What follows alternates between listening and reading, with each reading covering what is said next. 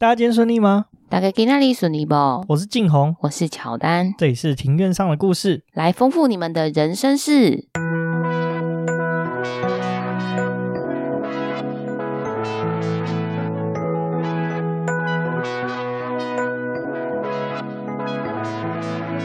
我们透过历史、书籍、电影、风土。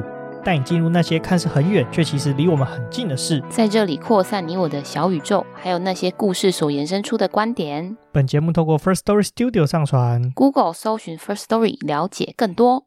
我们今天录音的时间是五月十五号周日的下午三点半。同一时间，今天的确诊人数来到了六万八千多例了。对，没错，离我们上个礼拜录音好像是两个礼拜前还是三个礼拜前吧。对，我那时候好像说，就是记住今天的数字，那时候是只有几千，好像是啊，因为我们上一集录了，好像还也还没上嘛。对啊，印象中应该是要到五月二十号左右才会上。嗯，是的，疫情越来越严重啊，所以就我们又开始了这个 work from home，比如说像是那种这叫什么分流上班吗？对，居家上班或者是分流上班。对，为了这件事我还扛了一个荧幕回家。工作时候有两个荧幕真的是很方便。对啊，不过。我我比较不一样，我两个荧幕用途不一样啊。我比较大的荧幕的话是拿来上班的时候用，另外一个小的荧幕的时候是上班的时候看 YouTube 用。希望我同事不要听。哇，你还真是大胆！我要跟你老板讲。啊，这 上班反正我不认识他。啊，我们上班本来就可以听音乐啊，所以说。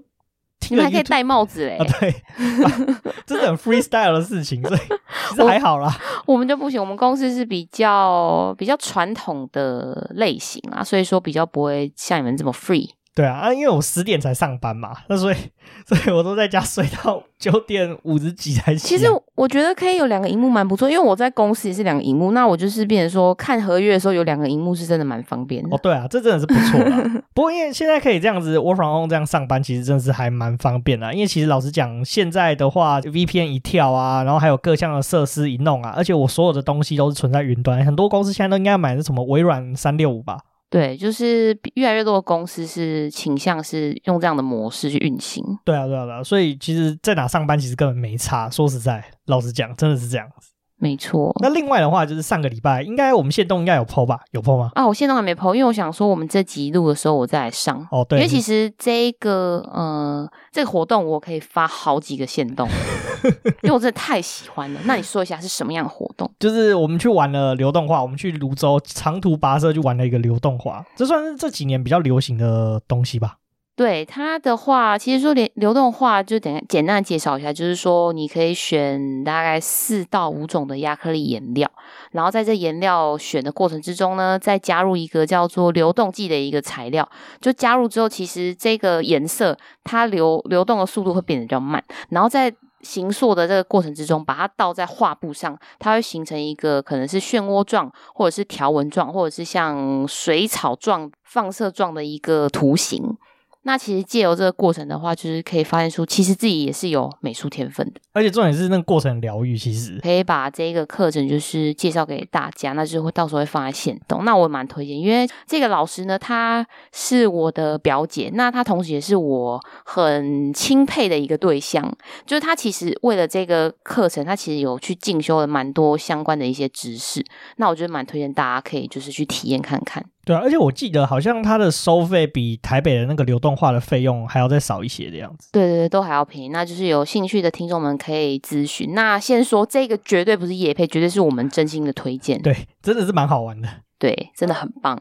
除了我们有去体验以外的话，其实还有另外一个蛮有名的人也有去过他的画室，也有做过画啦。哦，对，就是一个叫做 Ivy 的网红，那他还有另一个称号，大家应该比较耳熟能详，就是华航林依晨。对对对对，但是有一个 Podcast 节目，但是我忽然间忘记叫什么。嗯，对，他也有去体验过。对对对对，还不错啦。就是除了我们以外，也有名人有体验过，我相信这个品质是有一定的水准的。再来的话呢，是我们在录音之前在 Netflix 上面看了一个超好看的电影，叫做《孟买女帝》。对，没错，这个电影真的蛮有趣的啦。它的英文好像叫什么什么蒙拜 Mafia，Mafia 其实就是有点像是黑帮老大的那个意思啊，就是黑帮的意思这样子。电影的故事其实也是跟黑帮是有一些背景。那这个电影的故事的话，其实它有呃，在电影的开头有先强调说，不要把这一个电影当做是人物的传记，因为其实要做成电影，应该也是有一定成分的一些呃戏剧的元素，所以说可能会有一较呃夸大，或者是比较没有那么贴近史实的。对，但是这个故事真的是还是蛮好看的啊！就是相对我们都知道，印度这个次大陆其实对于女权方面是真的是相对来说没有像西方或者是像台湾这样子这么的走的比较前面的地方。我觉得是非常的低下吧，他们对女生是真的非常的不尊重。对啊，但是我觉得这几年来他们的风气有慢慢在提升，因为据我所知，就是呃。三个傻瓜的那一位，其中一位主角，他好像本身是一个，他我忘记他名字，我也忘记他叫什么名字。对，反正说他，我们到时候再补充，就是他也是对于女权的这一个意识也是相当的提倡。那其实在这几年，印度本身对女权的意识有慢慢的抬头啊。我想起来叫什么名字啊？叫阿米尔汗。哦，对对对对，他其实就是印度，应该算是印度的很重要的人物，算天王等级的演员。对对，应该可以算是天王等级了。那不过，印度电影有一个特色啊，就是中间一定有很多歌舞啊、跳舞的地方，这电影一定是少不了的啊。以往我们看印度电影，就有一种感觉，就是画质好像不会那么的清晰，然后忽然间就是用四 K 的电视，然后用四 K 的画质看印度电影，我觉得有点不习惯。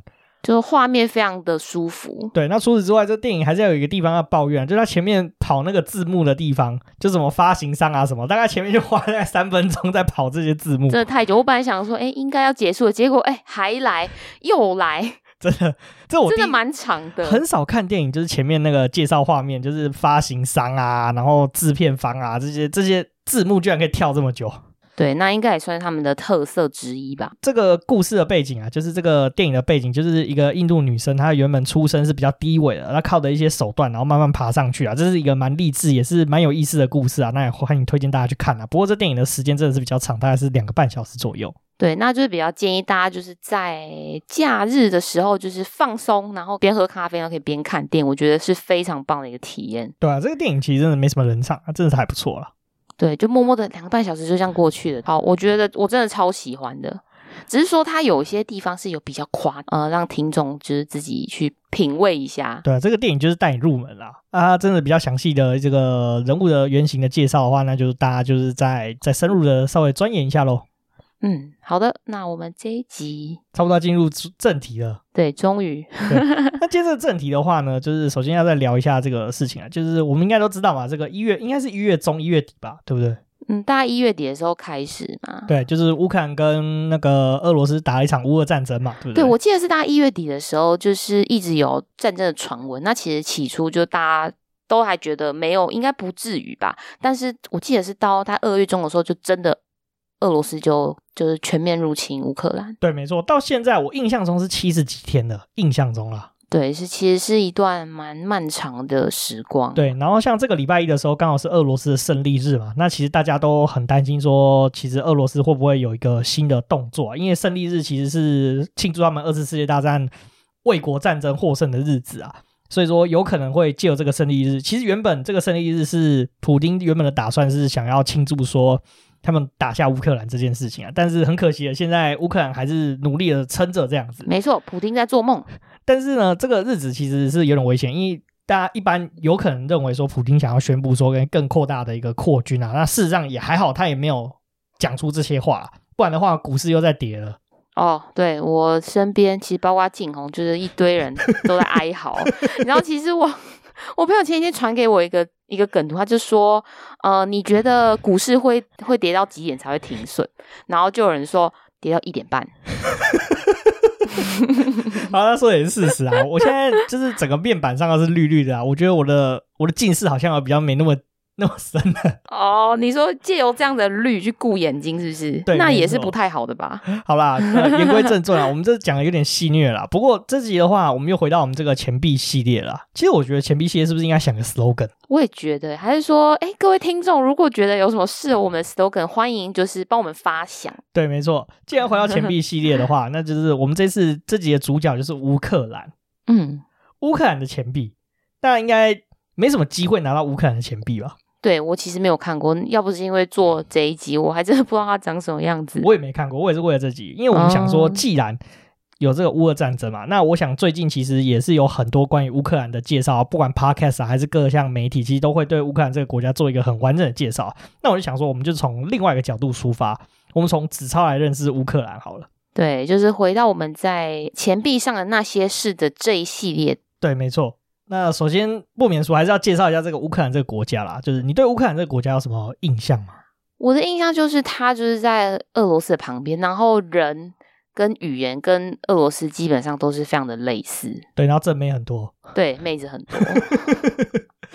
好了，这个先介绍一下它的位置啊，那其实就是在欧洲啦，那属在东欧的地方，它的右方是跟俄罗斯接壤啊，北方的话就是有白俄罗斯，南面的话则是面对一个黑海，西面的话则是与波朗跟斯洛伐克接壤啊，所以说它其实算是一个重要的战略位置。诶，所以说它它是没有自己的港口。它有自己的港口啦，其他的港口很重要一个军港就是在这个克里米亚这个地方啊。那其实以前还是苏俄时代的时候，就是这个苏联时代的时候，黑海这个地方算是一个蛮大舰队的本地啦。那这个黑海舰队的这个母港就设在克里米亚这个地方。哦，所以说它那个港口现在就比较不是俄罗斯本国在控制的吗？其实那个时候，后来乌克兰跟俄罗斯各自独立之后呢，这个克里米亚是属于乌克兰的啦。那但是俄罗斯还是有跟乌克兰租了一个地方，就是让他的这个黑海舰队的母港是在克里米亚这里。哦，怎么听起来很曲折？对，这个故事真的很曲折啊。不过我们这不是我们今天要了解的重点。嗯、好，我又离题了。对，没这也没关系啊，这也是了解一下。所以说，乌克兰其实算是一个很重要的地方啊。嗯，那面积的话是有大概六十万平方公尺这么的大。东西长度有一千三百公里长，北的长度的话只是九百公里，大概差不多也是两个台湾长左右。那面积的话，跟大概是台湾的十六点七倍大啦。嗯，那真的是非常的大。对对对，那人口的话呢？哎，这个人口就很有趣了。这个人口的数字是二零二零年统计的数字啊，它的人口是四千四百一十三万。台湾的人口大概是多少？两千三百多万。所以大概就是台湾的人口 double 左右了。哦，那这样子，他们其实人口密度其实蛮低的吧？对啊，所以住起来应该蛮舒服的，不像我们台北这种挤不隆咚的地方，不用一直往上盖，就是大家都一人一人一户，一人一栋这样。对，没错。再来的话，它的首都，首都应该大家都很熟啊，最近常听到就是基辅。对，基辅是首都，也是他们最国家最大的城市啊。既然聊到这些这种基本的数据，那一定要来聊一个所谓的 GDP 啦，GDP 就是所谓的国民生产毛额啦。那这个东西的话，呈现的是一个国家的生产力的象征。这个数据是二零二零年的数据啊，GDP 大概是人均 GDP 是三千七百二十六美元左右这个地方啦，在世界排名是一百二十四名啊。我们来比较一下台湾啊，台湾的话是在世界排名是二十四名，这数据也是二零二零年的数据啊。那我们的这个 GDP 大概是两万八千美元左右。哦，那其实排名真的算蛮前面的。对啊，跟台湾真的差距蛮大啦。那至于我们某个总统说。我们要六三三，这个又是另外一个故事了。哦，对，这不是今天的重点。对，但是我们 花了那么多年，还是没有达到三这个数字，三万块这个数字啊。语言的话的话，就是乌克兰主要是通行乌克兰语，但也有很蛮大一部分的俄语人士啊，所以说也就造就这个战争啊。不过造成这个战争的原因是很复杂的，这个后面会稍微提到一些。然后独立的时间呢？独立的时间的话，大家都知道嘛，就是一九九一年发生一件很重要的事情，就是应该不是一九九一年，我记得是一九九零年，就柏林围墙倒了嘛，那就整个东欧就巨变了嘛。所以说，这趁着那一波的时候，苏联整个解体之后，乌克兰这个国家就生成了，所以它独立的时间是在一九九一年的八月二十四号。哦，所以说它的独立跟柏林围墙倒下其实是有一定程度的关系，就是一连串整个东欧巨变都有关系，哦、就是铁幕倒下，就是产生了很多新兴的国家，就是乌克兰也是其中之一。哦，了解，对，因为其实乌克兰之前也是苏联里面的一个成员国之一。没错，没错。那再来的话，就聊聊它的这个特产品了。就是你对乌克兰，你觉得知道它有产一些什么很重要的农产品或者是一些特产吗？我印象中都是产产一些吃的吧，可能就是那个呃麦子，或者是玉米，或是油。没错，食用油之类的。对，没错。乌克兰其实最有名的东西就是农产品啦。那世界上，我记得好像有三成还是四成的食物是来自于乌克兰这个大平原，因为乌克兰其实它有很大的这个黑土平原啊，那它是很肥沃的土地，所以它很适合种东西啊，像是什么大麦啊、大小麦啊、黄豆啊、玉米这些油菜籽油之类的这些农产品，这都是很基础的，就是大宗原料的东西。其实很大一部分是来自于乌克兰啊。那它也是世界粮仓之一。对，没错，它就是世界粮仓啊。所以说大家都很痛苦啊，就是这打仗啊，然后所以说 黄小玉就开始涨啊，所以我们的面包也涨价了。哦，对啊，我超喜欢吃面包，所以我超有感的。对，现在面包变好贵。唉，这没办法，烂战争啊。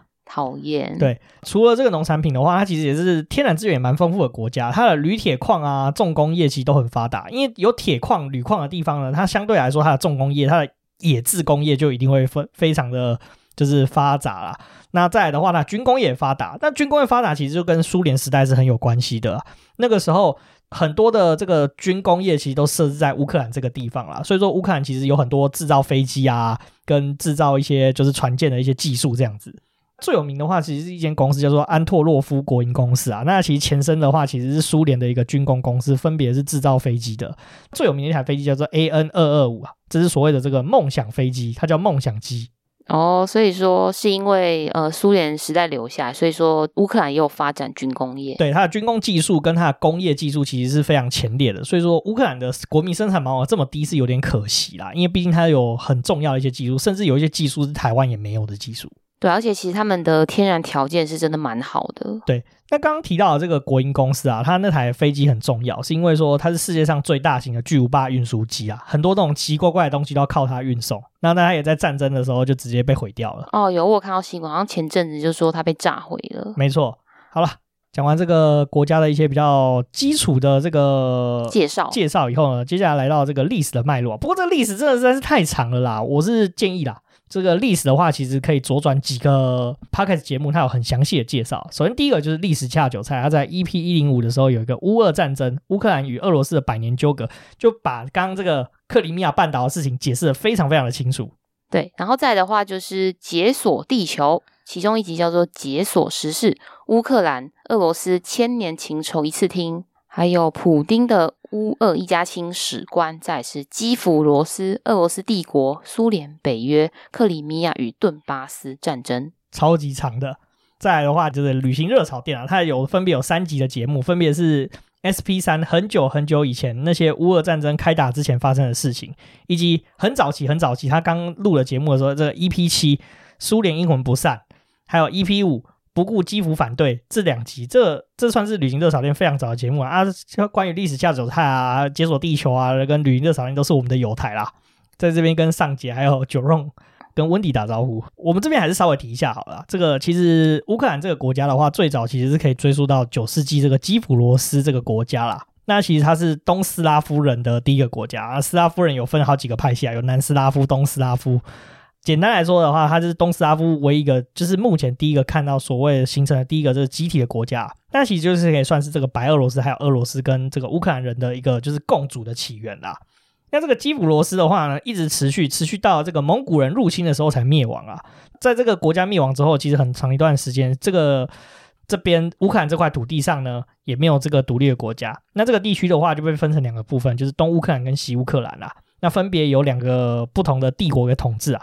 东乌克兰的部分的话，是由俄罗斯帝国给统治；那西乌克兰的部分的话，则是由这个立陶宛跟波兰联邦所统治啊。所以说，他们整体而言，就是文化、政治、经济上是有点不太一样的啦。哦，所以说乌克兰会有今天这样。不一样的文化局面，就是在当初啊被分成东西乌克兰的时候就已经立下这样的基础了。对，这个讲起来是比较简单的说法是这样子啊，哦，就大概是这样的脉络形成的。没错，那这个时间到了这个一九一七年嘛，就是俄罗斯帝国垮台了，接下来共产党人上台，苏联成立之后啊，那这个东乌克兰的地方呢，就是成立了这个乌克兰苏维埃社会主义共和国了。那那时候。大家都知道嘛，往后走之后呢，时间到了这个二战那个时间啊，就是苏联有入侵波兰嘛。这个西乌克兰的话就，就是一并的，就是并入了这个这个苏乌克兰苏维埃社会主义共和国这样子。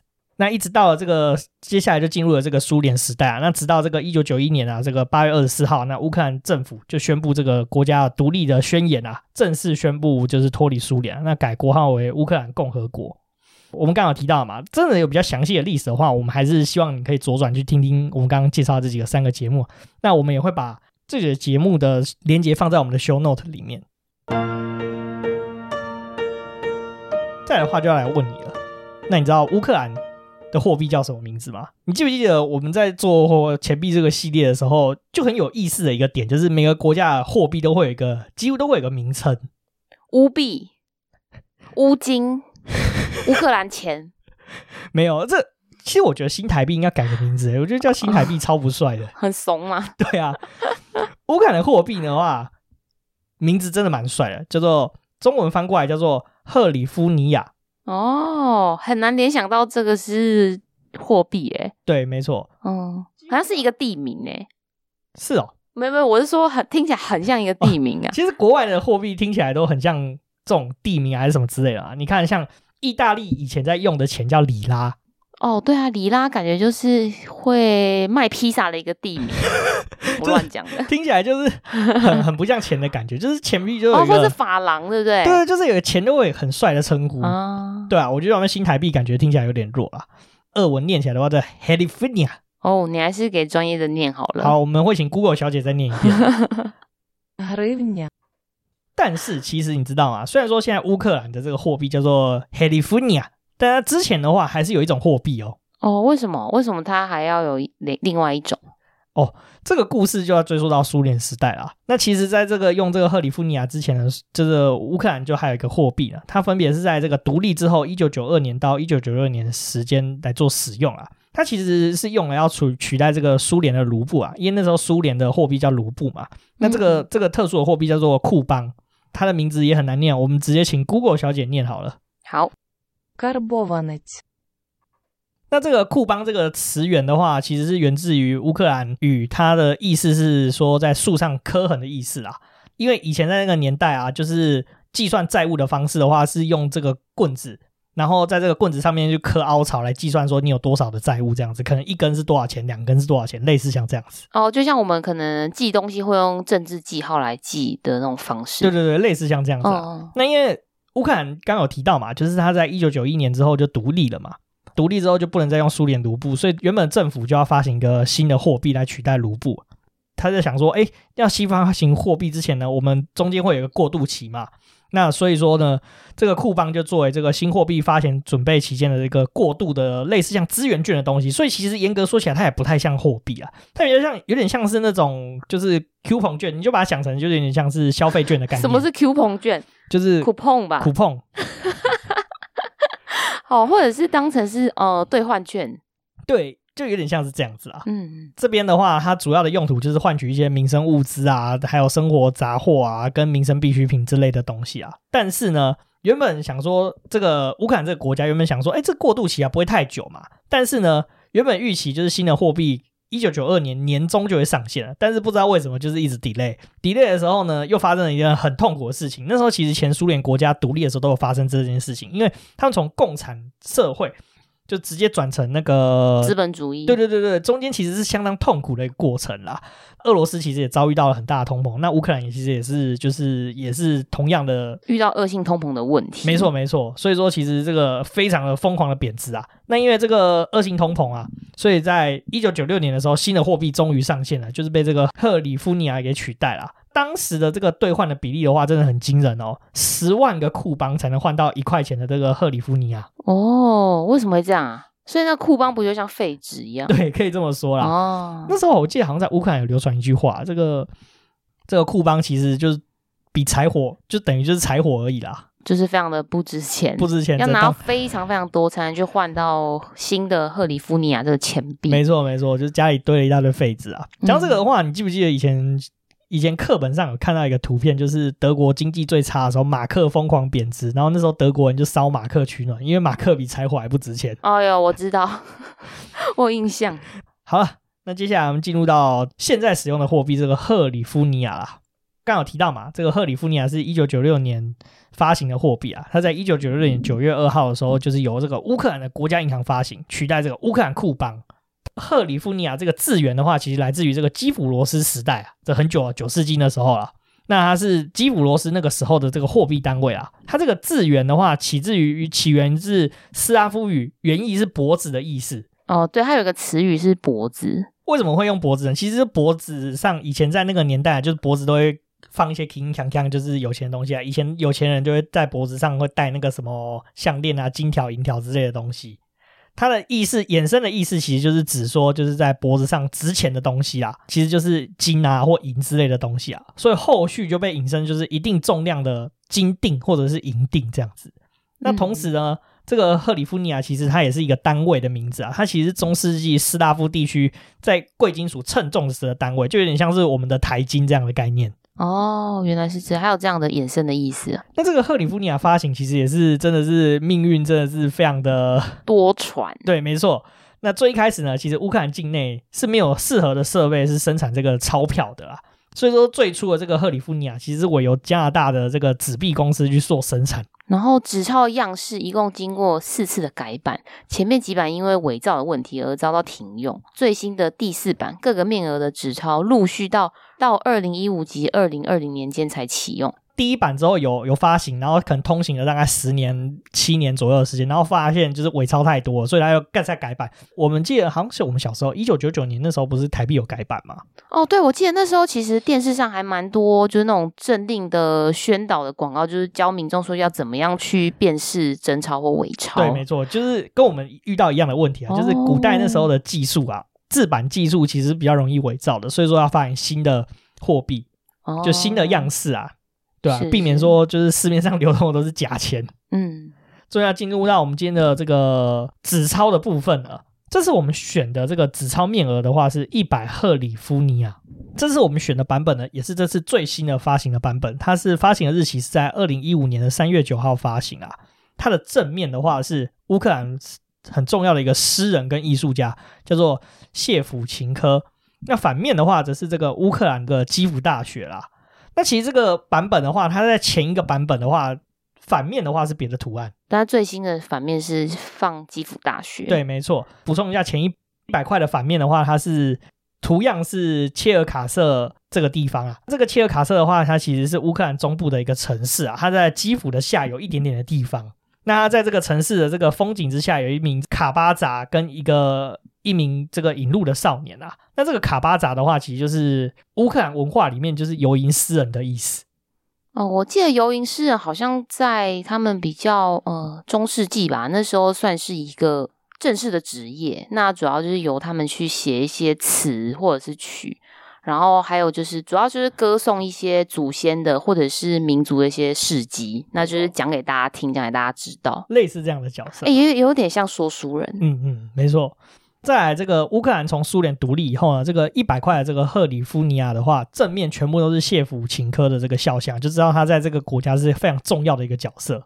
哦，好，这个我们先从背面开始介绍起啊。这个乌克兰基辅大学，乌克兰基辅大学它的全名其实跟正面人物也是非常有关系的。它的这个大学全名叫做国立基辅塔拉斯谢夫琴科大学，它创建于这个一八三四年，它其实是。乌克兰第二古老的大学，也是乌克兰排名前三的大学啊。那我稍微去查一下它的这个大学排名，不过这大学排名大家就参考一下啦。它的大学排名大概是六百名左右这个位置啊。不过老实讲，这个世界这个大学排名的话，其实对前东欧国家是有点不利的。哦，你是说各项评分或者是计算方式会不太一样？对对对对对，就是它还是以英语世界的排名会比较准，但是台湾人很喜欢看这个大学排名啊，我就稍微查一下。嗯，那顺便这边附带一下，就是我们台湾最猛最强的大学就台大嘛，台大在这个 QS 排名里面是六十八名。那你知道全部是有几名吗？全部哦，我也不知道它到底有几名哦。应该蛮多的啦，因为每间学校每每个国家都有几间厉害的学校。对啊，对对对，但是就是这个排名就当参考用了。但是老实讲，其实说实在，乌克兰的高等教育其实是非常高水准的。再回到这个基辅大学，那许多乌克兰跟苏联时期的这个名人是毕业在这里的。像二战的这个苏联的狙击女王，这个帕夫利琴科在这里毕业的，她是女狙击王哦。哦，就是射的很准。对，再下一个人物的话，就近期我们在报道上都有看过，就是克里契科，他是 WBC 的拳王以及基辅市长，他也有参与这个乌克兰战争，他有下场打仗。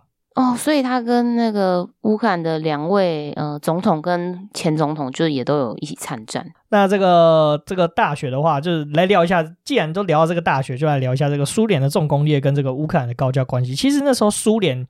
它是计划经济嘛，所以说它就有把国家分成好几个就是重点发展部分啊。那乌克兰这部分的话，其实就是重工业啊，还有这个军工业等等，其实都在乌克兰。所以说乌克兰的大学其实很重点去发展这些，就是跟这些相关的产业。所以说这也是为什么就是苏联时期啊。到一直到苏联后期，其实乌克兰都还是有很高品质的，就是科学研究人员啊，甚至他们的这个应该说基础建设的公司，像是一些冶炼企业啊，或者是重工业相关的这些企业，在世界上其实都拥有很好的技术，这样子。哦，原来是有这样一层紧密的关系。对，没错。再提到另外一个有趣的事情，其实苏联以前是有核弹，而、呃、不是苏联那个乌克兰其实以前是有核弹，苏联就到处放核弹头，所以乌克兰也有放一点。所以说乌克兰独立的时候，它是有核弹头的。哦，原来是这样。但是后来有有一些复杂原因啊，后来就是乌克兰就把这些核弹头给缴了出去了。大概故事是这样子的，所以说现在普丁一直想要拿 核弹轰他们，殊不知以前乌克兰也是有核弹头的。哦，他们应该觉得很该怎么讲？那个那个感觉应该觉得很沧桑。对，终于要聊到我们今天最重要的重点人物了，就是这个一百块赫里夫尼亚部分。正面人物谢甫琴科，他的正面。那谢甫琴科全名叫做塔拉斯谢夫琴科。他倒是 Shevchenko，这应该念好。我们还会请 Google 小姐再念一次吧。好，Taras Shevchenko。他是生于这个一八一四年的三月九号，卒于一八六一年的三月十号。刚刚有提到嘛，他是一个很重要的乌克兰的这个诗人跟画家。他的文学作品被认为就是近代乌克兰文学的这个奠基啦。那他的作品大部分都是由这个乌克兰语写成啊，所以说它里面的话，其实就是被。他这个写作的这个文字，其实被现视为就是说，哎，现在乌克兰语就是这样子形成。哦，就是说他很多作品都会是现在乌克兰语普遍被认为是发展的基础。对对对，语法啊等等，就是从他的作品其实是可以看到很多这样的轨迹的。哦，那同时间呢，他在乌克兰的地位是非常非常的高的，因为他不只是诗人，他也是画家嘛，所以他被视为一个地位很高的这个艺术家啦。那我们就来聊聊说他的这个生平好了。首先呢，这个谢普琴科呢，他是出生于就是现今基辅附近的一个农奴的家庭啦。他而且他在十二岁的时候，老辈就过世了，他就成为一个孤儿啊。那这个农奴其实是俄罗斯一个蛮普遍的现象啊，就是俄罗斯其实到了蛮后期才就是废除这个农奴的制度啦。那农奴的话其实是蛮可怜的，就是他就是奴隶啦，他就是必须就要为他的庄园主给工作，而且他就是庄园主的财产。哦，是有点像之前那个美国黑人。黑奴的这个模式，对，有点类似啊。但是老实讲，因为这个谢甫琴科呢，就是他从小就蛮会画画，他的这个作画技巧非常的杰出啊，所以说他其实就是受到这个庄园主的这个赏识啊。所以说他运气也蛮好的，他有跟着就是俄罗斯俄罗斯帝国当时就是有跟着很多的名家去学习画画啦。同时间呢，在这个友人的介绍之下呢，就幸运的结识一个俄罗斯很有名的一个画家，叫做卡尔布留洛夫。甚至这个布留洛夫喜欢这个谢普琴科到什么程度呢？甚至因为那时候谢普琴科还是一个农奴嘛，这个布留洛夫呢愿意就是用他自己本身的画作去替这个谢甫琴科赎身，就让他脱离农奴的身份。哦，表示说他其实是一个很很惜才爱才的人，那也是很欣赏谢甫琴科他的艺术的天分。没错没错，在这个赎身之后呢，这个他就进入了这个布留罗夫的这个画工作室去学习作画嘛。并且呢，进入了这个帝国的美术学院去就读。那在这个一八四零年，这个帝国美术学院的比赛之中呢，用他这个第一个这个油画作品拿下所谓的银奖，就是第二名啊。然后呢，其实，在早年农奴的时期，谢甫琴科本人就已经开始写作，也在一八四零年的时候出版他的第一本诗集。诶，那他其实也蛮厉害，就是说他除了很会画画，那他其实文笔文采也都很好。这个谢甫琴科呢，刚刚有提到嘛，他出生在基辅，不过他后来那时候东乌克兰还是属于这个俄罗斯帝国的管辖之中啦。那所以说谢甫琴科后来也因为结识了这个名画家布留洛夫，所以他就搬到了圣彼得堡。嗯，虽然后期大部分的时间是居住在这个圣彼得堡的，但是谢甫琴科呢，曾经就是三度分别于在这个一八四三年啊，还有一八四五年跟四六年回到这个乌克兰去拜访参访啊。因为他主要都是住在圣彼得堡啊，那这几次的这个拜访，他其实就是走遍了这个乌克兰的很多的地方啊，所以他也认识了很多就是跟他当时身份一样的这个农奴啊，甚至他也认识了所谓的乌克兰的这个士绅阶级，就是比较高级的人呐、啊。那同时间也看到俄国皇帝在乌克兰糟糕的统治，所以更确立了他革命民族主义的思想信念。对，没错。为什么他会产生这个信念呢？是因为说他就是在第一次参访之中啊，然后开始慢慢看到说，哎，为什么就是乌克兰很多人民其实生活得很辛苦啊，等等，他就开始在旅途中就开始思考，并且去。努力去了解这个乌克兰的历史啊，开始就寻找说为什么就是原本是一个基辅罗斯这么大的公国，后来为什么衰败，然后变成俄罗斯帝国的一个算是一个地区？为什么沙皇会对这个地方就是疯狂的不好的统治啊？因为那个时候呢，在这块土地上有很猖獗的这个农奴的制度啊，那地主普遍就是对这个农奴都不太好啊，都很剥削他们。对，没错。然后俄罗斯的帝国在这块土地上其实也是非常的蛮横啊。农民的生活其实相当的辛苦跟惨淡，而且多数的民众是没有办法受到良好的教育跟统治的，因为是在俄罗斯帝国的统治之下嘛，所以乌克兰当地的人是讲的乌克兰语。可是这个乌克兰语其实还有乌克兰的歌曲，在这个乌克兰当地其实受到所谓的上流阶层以及统治阶级的这个鄙视跟歧视，这样子。那真的是蛮糟糕的。对，怎么觉得好像跟跟我们五零年代、六零年代好像有点类似？即视感跑出来有没有？有有有，那这个我们就不多说，就让听众自己想象。对，对，对对对，可能你们投射的跟我们想的或许会一样，也有可能不一样啊。嗯、所以这也是为什么说导致他这个思想就是开始转向，就是对这个封建制度的这个批评跟批判啊。从那个时候，他的这个作品就开始就是有公开就是反专制跟反农奴还有民族解放的色彩在里面了。一八四五年，他第二次拜访乌克兰的时候呢，他认识了这个乌克兰的一个历史学家，叫做考斯特。莫洛夫，还有他的这个秘密组织啊，他这个秘密组织的名字呢，其实我找了很久都没有一个正式的中文翻译啦。就是我是透过很多，因为我不懂乌克兰语嘛，所以是透过好几层翻译呢，呃，得到一个名字叫做季利路吉莫多迪兄弟会啊。这个组织呢，其实是致力于推动这个俄罗斯帝国要联邦化，然后并且就是推动乌克兰独立跟解放农奴的这个运动啊。但是因为他参加这个兄弟会嘛，但是就是被。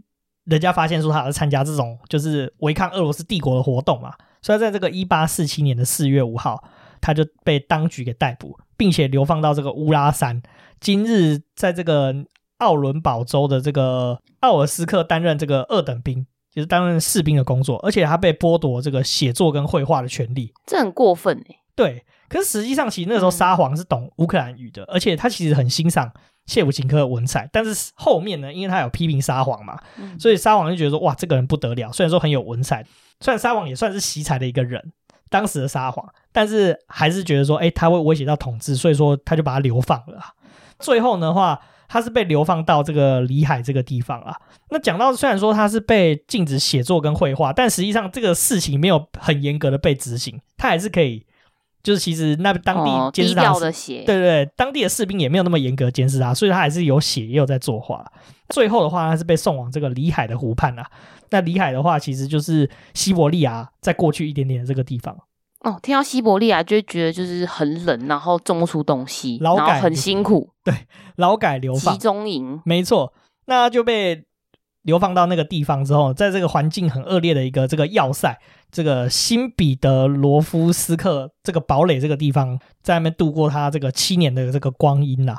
直到这个一八五七年，在这个新的沙皇上任之后呢，发布了一个特赦令，他才结束到他的流放的旅程。不过他并没有获准可以回去圣彼得堡，而是被迫留在夏诺夫哥罗德。对，这也是。这个俄罗斯帝国蛮重要的一个城市啊，那直到这个一八五九年的五月啦，谢普琴科才被获准返回乌克兰，而且在同年七月才获准被返回到圣彼得堡。因为经过这个经年累月的这个流放啊，那对他身体其实遭受了真的蛮多的伤害，那就患上了这个风湿病啊，还有坏血病以及很多乱七八糟的疾病啊。那谢普琴科的话就很可惜的在这个。八六一年的三月十号，就在圣彼得堡就过世了。我觉得他应该还有其中一个问题，就是还有就是那种郁闷、郁卒的那种心病。对，是可以这么说了。因为有志男生明明就是一个很有理想抱负的人，就一直被莫名其妙的乱流放，对然后被限制一些有的没的。没错。那他死后的话呢，被安葬在这个乌克兰的土地上面，他被安葬在这个涅伯河河岸旁的一个塔拉斯山上面。这个山的话，有它的陵墓啊等等，算是呃乌克兰一个很重要的一个纪念碑、纪念的景点这样子。而且就在他死后的第七天，这个俄罗斯帝国宣布就是农奴解放的政策。嗯，那对他来说应该是有安慰到他的灵魂，应该是有了。再来的话，就来聊聊他的这个著名的作品啊，作品叫做《遗嘱》，那其实收录在所谓的这个三年这个诗集里面。这个诗集叫做《三年》，那这个创作的时间的话是在一八四五年。我们来念一下这首诗好了。因为这首诗的话，其实蛮难找到这个翻译的版本啦，找了好几个版本，就是我觉得翻的比较好的，其实是中国人民日报的翻译啊。那我们也知道嘛，中国当年最开始成立的时候是苏联共产党关系是比较好的，所以其实他们有蛮多的俄语的人才啦。他们的翻译其实真的是真的是蛮不错。那我们就来念一下吧。当我死了的时候，把我在坟墓里深深埋葬，在那辽阔的草原中间，在那亲爱的乌克兰故乡。好让我能看见一望无边的田野，滚滚的涅伯河，还有那些峭壁和悬崖。好让我能听见奔腾的河水怎样日日夜夜在喧吼流荡。当河水把敌人的污血从乌克兰冲向蔚蓝的海洋，只有那时候我才会离开祖国的田野和山岗。我要一直飞向上帝所在的地方。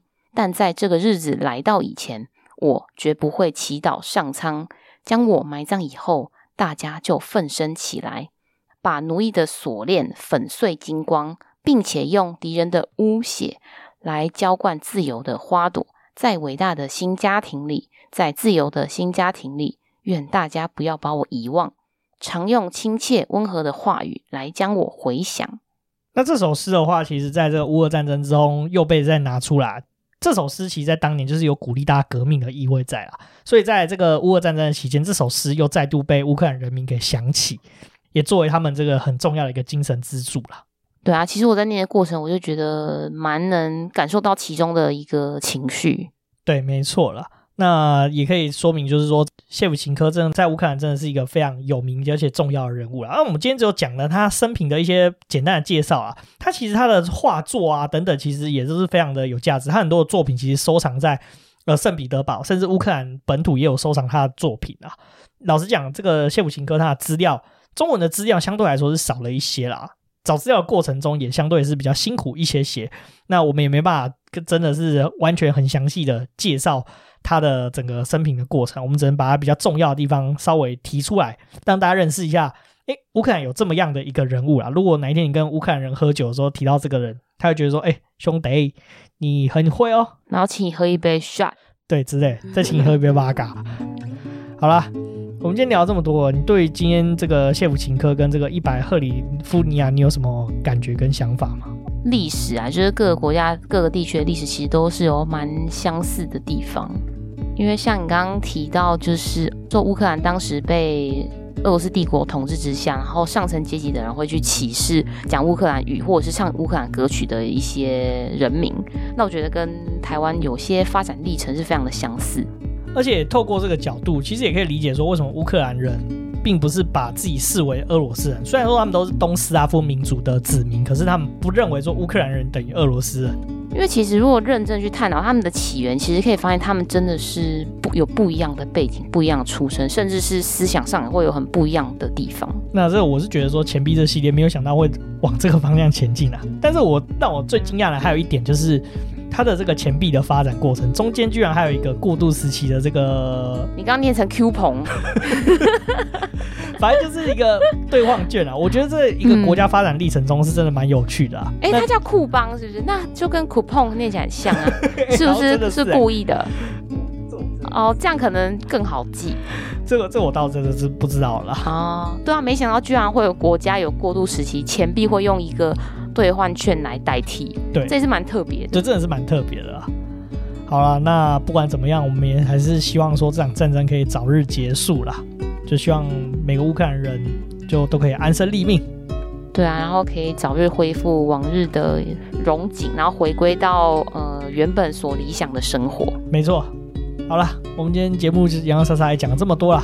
如果你喜欢我们节目的话，请到 Apple Podcast、Spotify 帮我们打新评分，并留言分享给所有的朋友。那请追踪我们的 IG 账号是 Story on the Yard，可以在放大镜上搜寻庭院上的故事。那 IG 上面会有我们的生活动态、Podcast 推荐跟书籍影集的推荐。那我们现在还有 First Story 的技术支援，有语音留言的功能哦。有留言的话，我们也会在节目上回复。哎，讲到这个，我们又忘记回留言了。我觉得我们下一集再讲，因为这放在他后面有点不尊重。好，我们下一集提醒我们 会讲留言。我们最近真的是留言新增的比较多一些。对啊，还蛮开心的。对，好了，那我们就下次见喽，拜拜。